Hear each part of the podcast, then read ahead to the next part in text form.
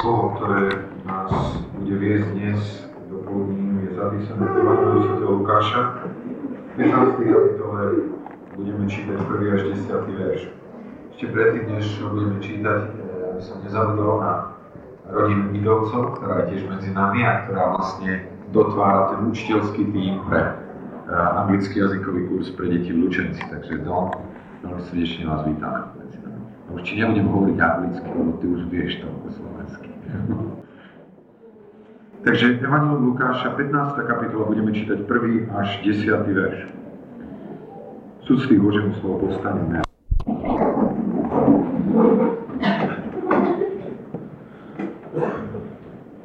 To, čo by som chcel dnes ráno hovoriť, je v podstate celá tá 15. kapitola. Ja som nečítal zostatok tej 15. kapitoly, pretože tá udalosť, ktorá je v nej popisovaná, je notoricky známa aká je to udalosť? O kom je to príbeh? Marnotratnom synovi. Ja by som bol rád, keby sme dnes preč, preškrtli vo svojich mysliach tento nadpis Marnotratný syn. Poviem vám prečo. A ja to mám napísané vo svojej Biblii ako nadpis nad tým oddielom.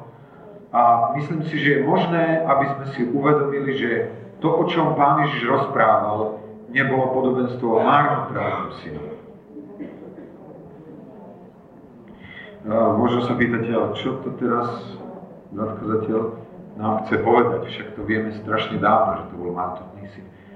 Nehovorím o tom, že sa tam nehovorí o mladom mužovi, ktorý nepremárnil svoj majetok. Áno, ten príbeh hovorí o mužovi, ktorý premárnil majetok svojho otca. A keby jeho brat mal nadpísať tú udalosť, tak by ju ako nadpísal. Marnotratný syn. On to totiž aj svojmu otcovi povedal, on mu povedal, prišiel tento tvoj syn, ktorý so smilnicami prežral tvoj majetok. Áno, syn toho otca, ten druhý syn by nadpísal na ten príbeh marnotratný syn, lebo by mal na mysli to, čo bolo stratené z vecí, ktoré ten syn vlastnil. Ale otec by nadpísal tento príbeh nejako ináč. Viete ako? Stratený syn. Nie marnotratný. Stratený syn. To, o čo sa otcovi jednalo, na rozdiel od brata, jednalo sa mu o syna. A o to, že tento syn bol stratený a našiel sa. Bratovi sa jednalo o majetok, ktorý bol premárnený. A preto ho nazval marnotratným synom. Je to zaujímavé. Ak nesúhlasíte so mnou, máte na to právo. Ja osobne som si preškrtol vo svojej Biblii tento nadpis marnotratný. Pretože verím, že to je príbeh o stratenom synovi. A doplňa tú 15. kapitolu, pretože je to, čo sa v 15. kapitole na prvom mieste hovorí, je príbeh o stratenej ovci. To, čo sa hovorí na druhom mieste v tejto kapitole je príbeh o stratenom groši. A to, čo sa hovorí ako tretie v tomto príbehu, je príbeh o stratenom synovi.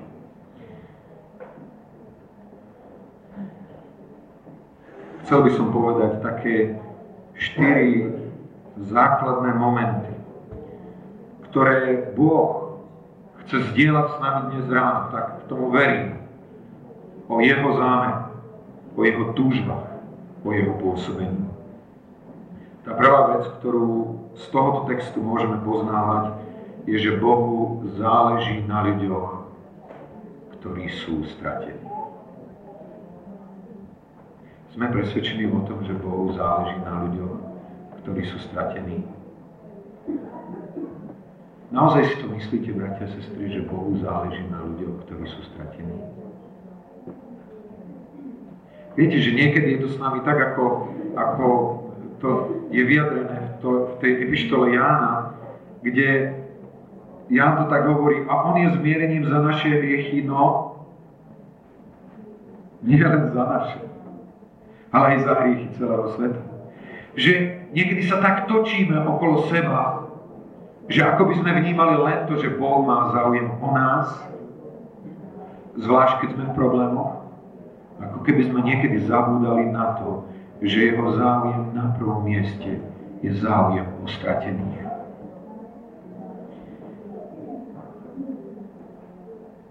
Tento text nám nechce povedať len to, že Bohu nie sú stratení ľudia ľahostajní. Chce nám povedať, že boh, Bohu na týchto ľuďoch veľmi, veľmi záleží. Trápite sa niekedy myslením na svoje deti alebo na svoje vnúčatá. Možno keď myslíte na niečo, čo prežívajú ťažké v živote, Boh sa viacej trápi nad životom ľudí, ktorí sú stratení.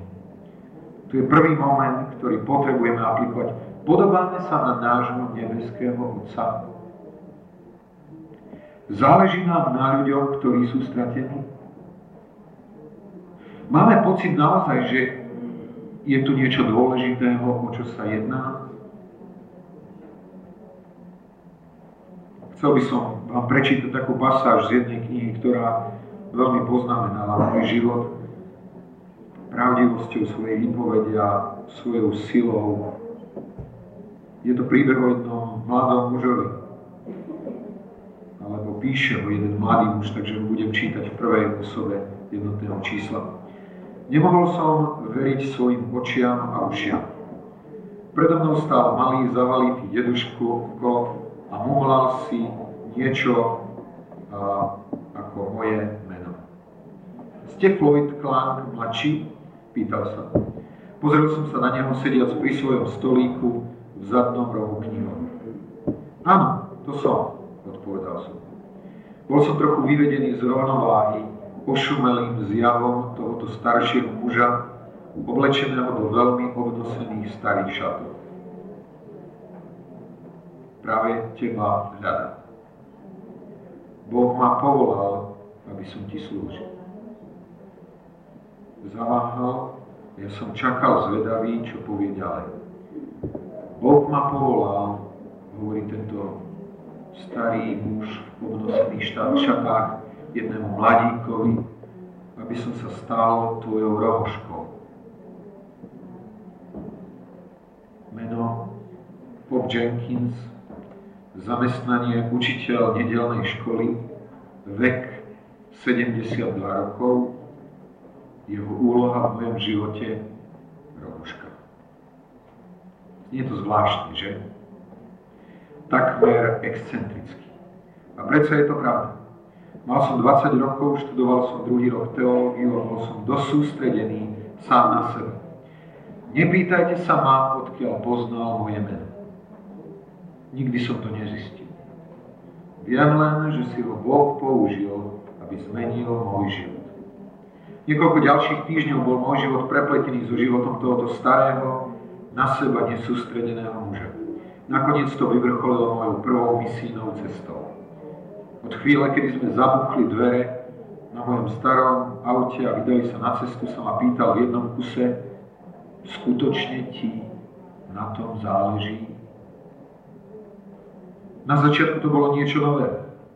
Potom to začalo znieť veľmi vážne a duchovne Nakoniec mi to vyloženia liezlo na nerv. Skoro každých 10 minút tá istá otázka. Skutočne ti záleží na ľuďoch v núdzi? Skutočne ťa trápi, že ľudia idú do pekla? Naozaj ti na nich záleží? Je deň a pozdĺž cesty kráča starý muž. Záleží ti na ňom, Floyd? V noci spíme, pri ceste počujeme zukot komárov a Pop Jenkins pokračuje skutočne ti na tom záleží. Jemne ma viedol k tomu, aby som sa zamyslel nad svojimi vzťahmi s druhými ľuďmi, nad svojimi istotami. A čo bolo najdôležitejšie, dotkol sa aj mojej túžby slúžiť Bohu. Stali sme spolu aj na malom cintoríne na kopci a pozerali sa dole do dediny.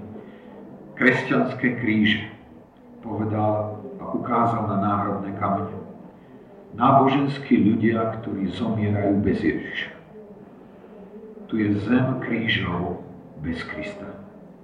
Skutočne ti na tom záleží, Floyd. Navštívili sme bohoslužby v kostole a pozorovali veľmi chudobných ľudí, ako sa klaňajú obrazu jedného mŕtvého kniaza. Obrátil sa ku mne a bez odsudzovania so slzami stekajúcimi po tvári sa ma znovu pýtal Floyd, skutočne ti na nich záleží? Záleží ti na tom, čo sa s týmito ľuďmi stane?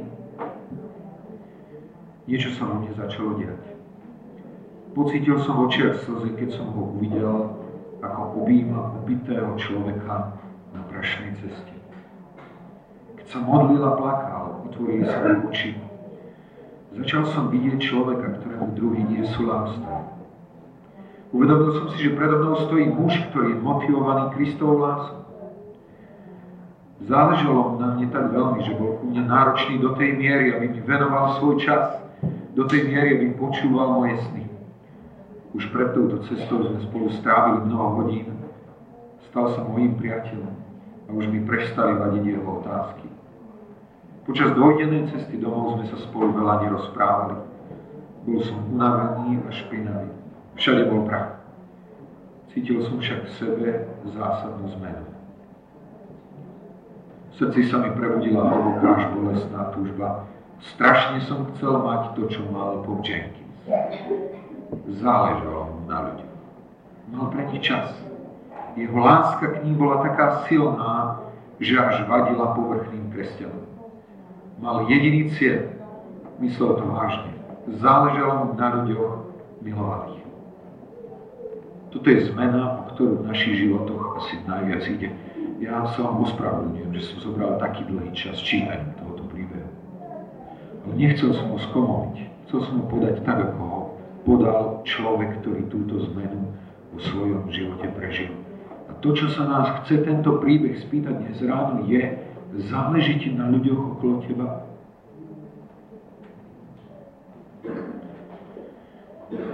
Pánu Ježišovi na ľuďoch záležalo.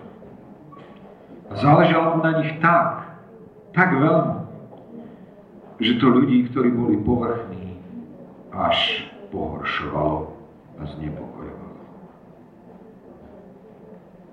Približovali sa k nemu všetci publikáni a hriešnici, aby ho počuli farizovia a zákonníci reptali a vraveli, tento príjma hriešnikov a je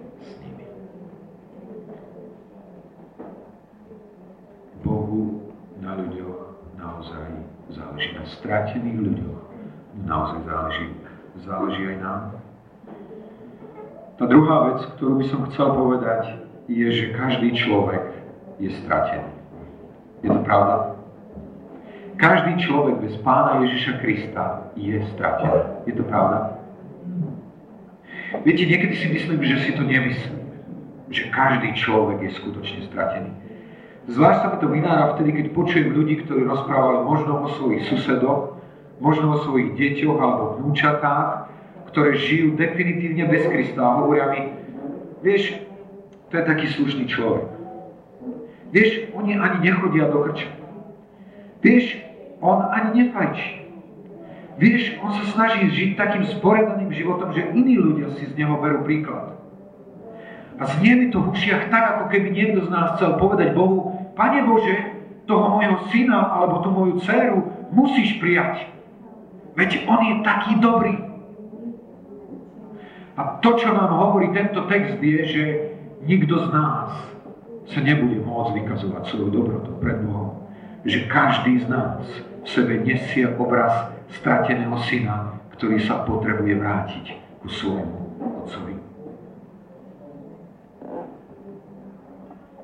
Keď Božie slovo hovorí, všetci zhrešili, tak nás nechce nechať na pochybách, lebo by sme si mohli povedať, no to je trošku generalizovanie povedané, že všetci zhrešili. Preto tam Božie slovo dodáva, Boh tam dodáva, nie spravodlivého ani, ani jedného. Nemilte sa.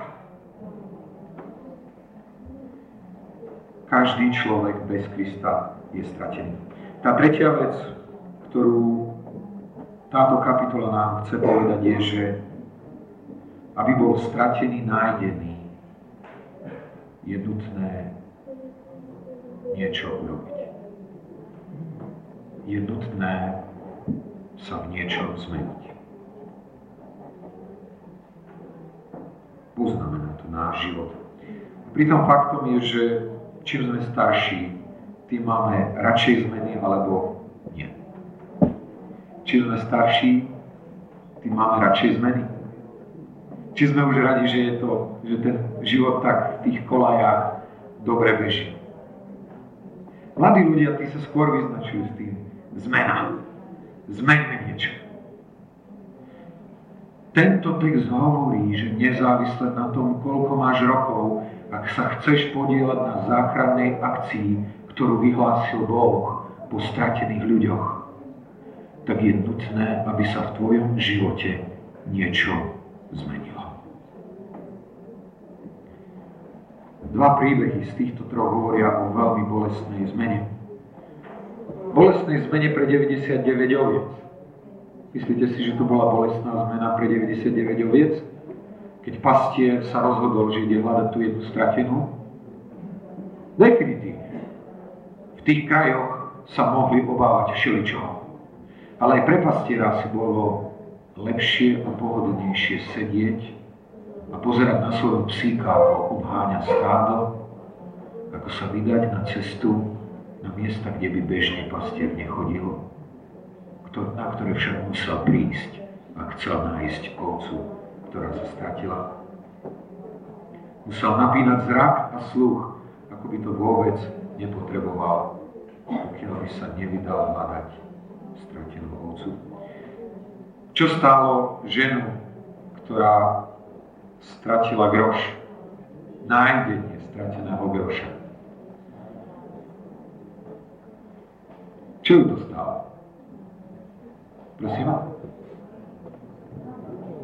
Určitú námahu. Prečo námahu? Musela hľadať, musela zametať. Dokonca možno, že neviem, ako je to u vás, ale možno niekedy zvykneme aj odtiahnuť niektorý nábytok, aby sme sa dostali na miesta, kde vec môže byť. Ešte niečo to stálo. Čo to stálo? Prosím? Sviečku. Áno, lebo tam čítame o tom, že možno tú sviecu, ktorú si zapalovala ku slávnostným príležitostiam, teraz musela zapáliť, aby videla v jej svetle všetky miesta, tmavé miesta svojho bytu alebo domu. Ešte niečo musela stratiť. Čas. A špeciálny čas. Za normálnych okolností, keby nebola hľadala, tak by možno bola Spala. Bola to doba, kedy už bola evidentne tma, keďže po, potrebovala použiť sviečku. Toto sú len malé ilustrácie, ktorými Pán Ježiš chce povedať, že ak má byť stratený, nájdený, že nás to niečo bude stať. Zmenu v našom živote. Možno zmenu v našich kalendároch možno zmenu v našich peňaženkách. Možno ešte niečo ďaleko, ďaleko viac. Keď hovorí Apoštol Pavel v 9. kapitole Korintianom, čo jeho stálo a hľadanie stratených, tak hovorí slobodný súd od všetkých. Všetkým som sám seba dal do služby, aby som získal čo najviacerých. Stal som sa Židom ako Žid, aby som získal Židov. Tým, ktorí sú pod zákonom, ako čo by som bol pod zákonom, hoci sám nie som pod zákonom, aby som získal tých, ktorí sú pod zákonom. Tým, ktorí sú bez zákona, ako čo by som bol bez zákona, hoci nie som bez zákona Bohu, ale v zákone Kristu. Aby som získal tých, ktorí sú bez zákona. Slabým som sa stal slabým, aby som získal slabých Všetkým som sa stal všetkým, aby som na každý spôsob zachránil niektorých. Nemáte pocit, že Apoštol Pavel musel mnohokrát meniť svoj život?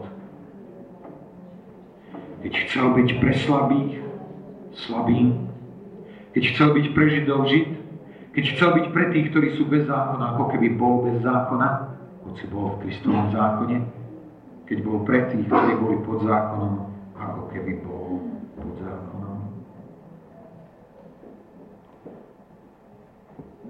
Možno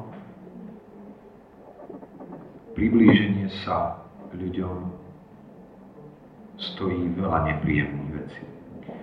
My teraz v tomto sromaždení prekonávame jednu takú nepríjemnú vec svojím spôsobom. Tým, že nie všetci rozprávame po slovensky, je nutné, aby tu bežal preklad. Je to tak? Nevyrušuje vás to trošičku? To je vynikajúce. Ja som sa pristihol pri modlitevnej chvíľke takú chvíľinku, že som mal pocit, ako keby ma to vyrušovalo. Ale som si to uvedomoval na pozadí týchto vecí a hovoril som si, áno, je to tak. Ak sa chceš priblížiť druhým ľuďom, niekedy ťa to bude vyrušovať. Niekedy ťa to niečo bude stáť svojho času, svojej energie. Áno, pre našich drahých z Ameriky, to, aby sa priblížili deťom mladým ľuďom tu na Slovensku niečo, niečo stojí. Niečo, čo si mohli využiť v zmysle svojich zabehaných kolejí. V zmysle pohodlia a štandardu, ktorý Amerika svojim občanom poskytuje. Bratia, sestry, chcem vám povedať takto. Chcem byť absolútne úprimný a povedať, že nie som si celkom istý, alebo nechcem nikoho presvedčať o tom, že jediný spôsob priblíženia sa k ľuďom okolo nás je dráma, sú bábky, sú anglické jazykové kurzy, je spoločné športovanie a môžeme pokračovať ďalej nehovorím, že toto je jediná možná cesta a možno to nie je tá najlepšia cesta. Ale chcem vám povedať všetkým, že ak sa niečo v našom živote nemení, tak si nemilné pojmy, že hľadáme stratených. Na tento text z Epištoly Korintianom sú mnohé názory o tom, čo tým hovorí Apoštol Pavel, keď hovorí, tým som sa stal tým a tým som sa stal tým a všetkým som sa stal všetkým. A ja nehovorím, že mám pravdu, ak sa na neho pozerám, tak ako sa na neho pozerám, ale jedno, čo tento text hovorí definitívne, je, že v človeku, ktorý hľadá stratený, sa niečo deje s jeho životom. Že sa mení. Že jeho pohodlie, jeho sloboda sa mení na službu. A ty, ak si sa stal nástrojom, preto ťa Boh zavolal, jeho zvrchovanou vôľou je, aby nikto, nikto nikto nezahynul, ale každý prišiel k poznaniu pravdy.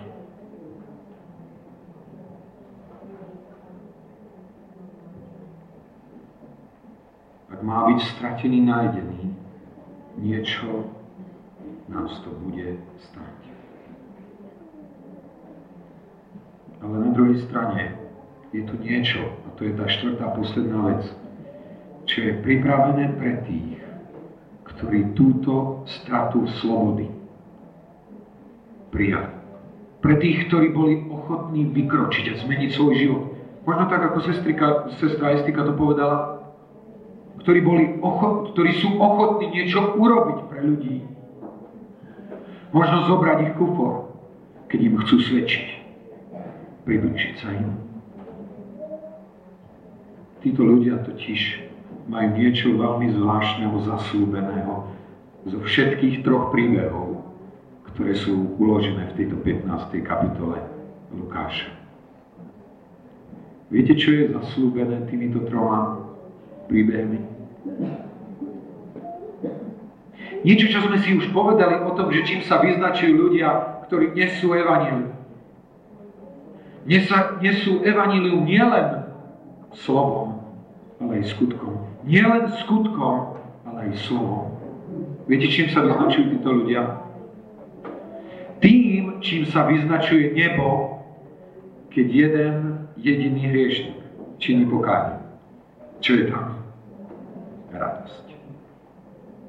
Pozrite si tie texty.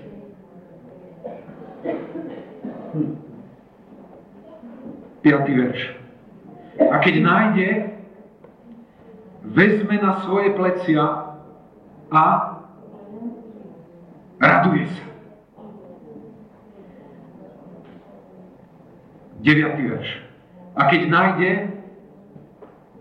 zvolá priateľky a susedy a povie, radujte sa so mnou, lebo som našla groš, ktorý som bola stratený.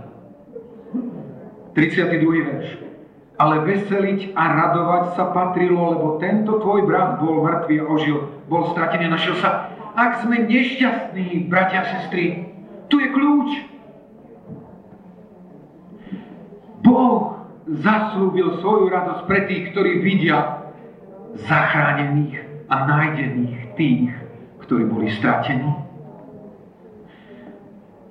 Myslím si, že toto je test ktorý Boh do nášho života kladie, či nám skutočne na ľuďoch okolo nás záleží, na tých ľuďoch, ktorí sú stratení. Ten test je tým, že sme ochotní niečo vo svojom živote zmeniť. Znovu zopakujem ten známy príbeh, ktorý som vám už niekoľkokrát rozprával, generála armády spásy, ktorý povedal, ak to zachráni jedného jediného človeka, tak sa učím teraz hneď. Čo? Stáť na hlave. Čokoľvek som ochotný zmeniť v mojom živote, ak to zachráni jedného jediného človeka. A druhá vec, čo sa s tebou deje, keď je zachránená duša pre Krista. Stojíš na boku a hovoríš si, len aby to vydržal. Však sme ju už videli takých. Alebo si povieš, Pane, oslavujem ťa. Vzývam Tvoje meno. Ďakujem Ti, že si zase zachránil jedného človeka pre väčšnosť.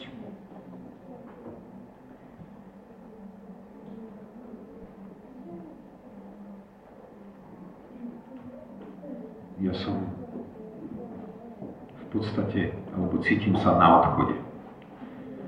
V tom zmysle, že vlastne 1. augusta nasadám s manželkou do lietadla a odchádzam do Spojených štátov na jeden mesiac.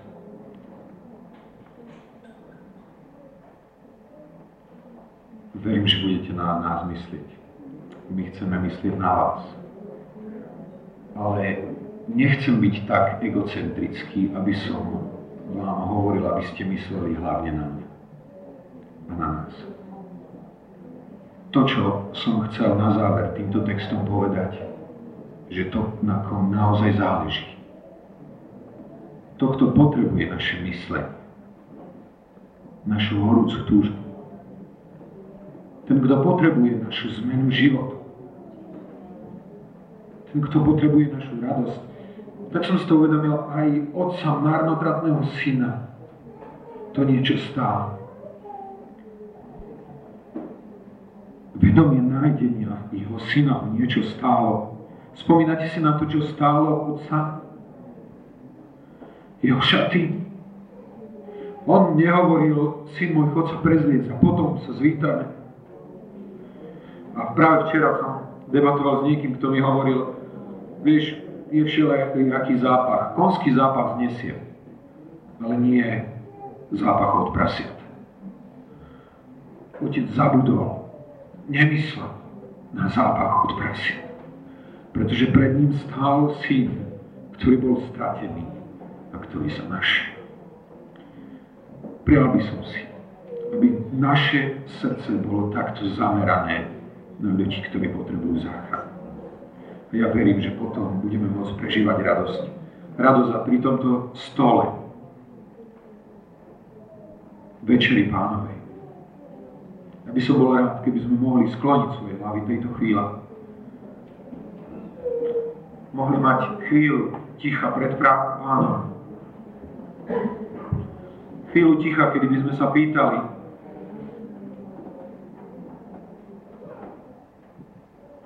alebo dovolil Bohu, aby sa nás opýtal v hĺbkach srdca, či nám naozaj záleží na ľuďoch, ktorí sú okolo nás.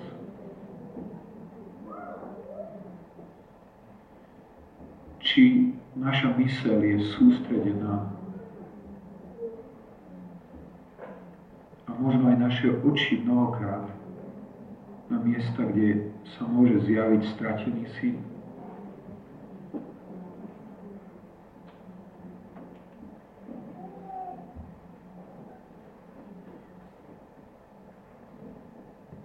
prosím, buďme chvíľu pred pánom v tichosti a dovolme mu klásť nám aj otázky, ktoré nie sú príjemné.